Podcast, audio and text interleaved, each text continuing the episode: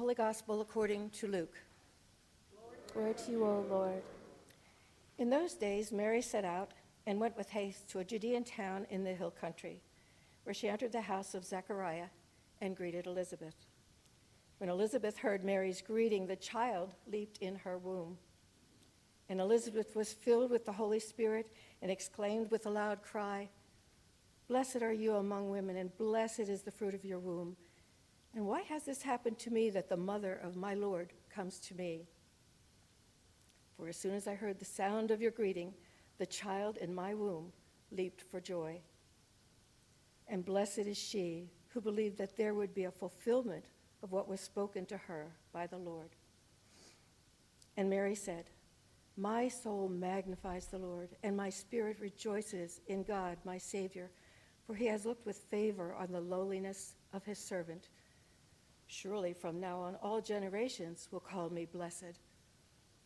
For the mighty one has done great things for me, and holy is his name.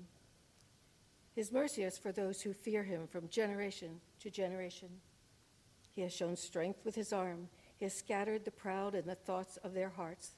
He has brought down the powerful from their thrones and lifted up the lowly. He has filled the hungry with good things and sent the rich away empty. He has helped his servant Israel in remembrance of his memory, according to the promise he made to our ancestors, to Abraham, and to his descendants forever. The Gospel of Christ. Praise to you, O Christ.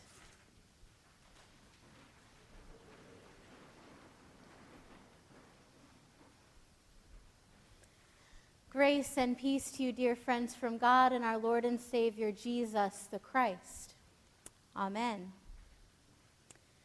I spent the summer of 2015 at a level one trauma center in Northwest Ohio.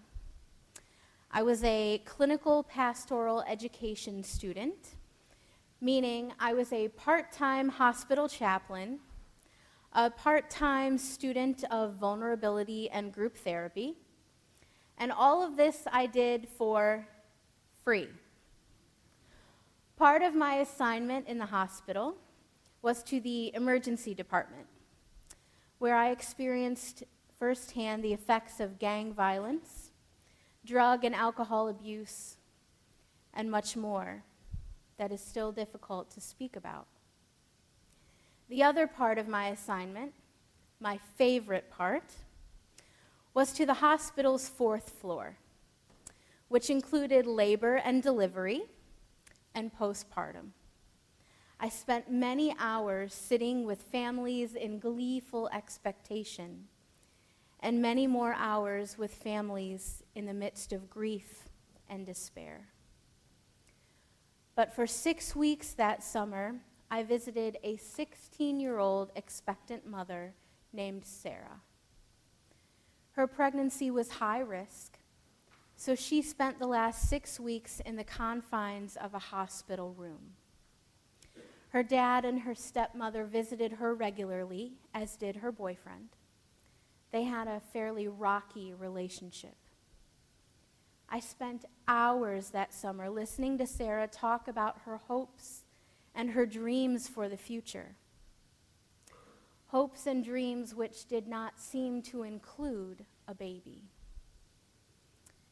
After baby Jack was born, I visited him often in the NICU. He was beautiful, and he was nearly perfect. I say nearly perfect because of the three surgeries that were necessary for him to grow perfectly. Baby Jack is now thriving, I am pleased to say, and he is being cared for by his grandparents. Grandparents who made a promise, who promised to love and support Sarah as she finds her way in life grandparents who also promised to love, support, and nurture Jack as he grows. In life, there are many promises kept, and there are many promises that are broken. Jesus is the embodiment of God's promise.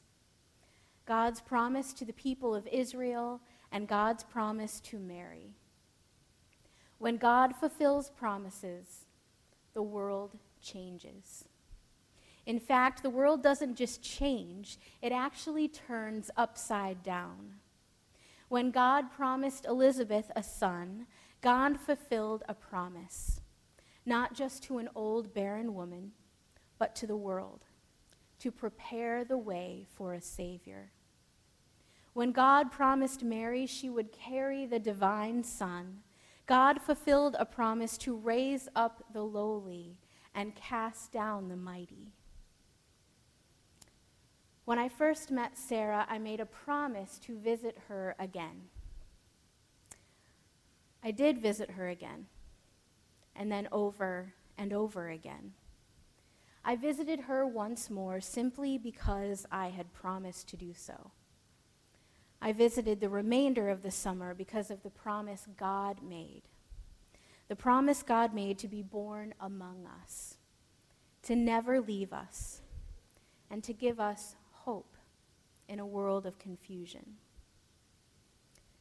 Christmas is a bit more difficult for me this year. Like Sarah, I'm trying to find my way. Like Sarah, I've been slow to realize that God has also made promises to me. God, who knit me together in my mother's womb, has promised to never leave me and never forsake me.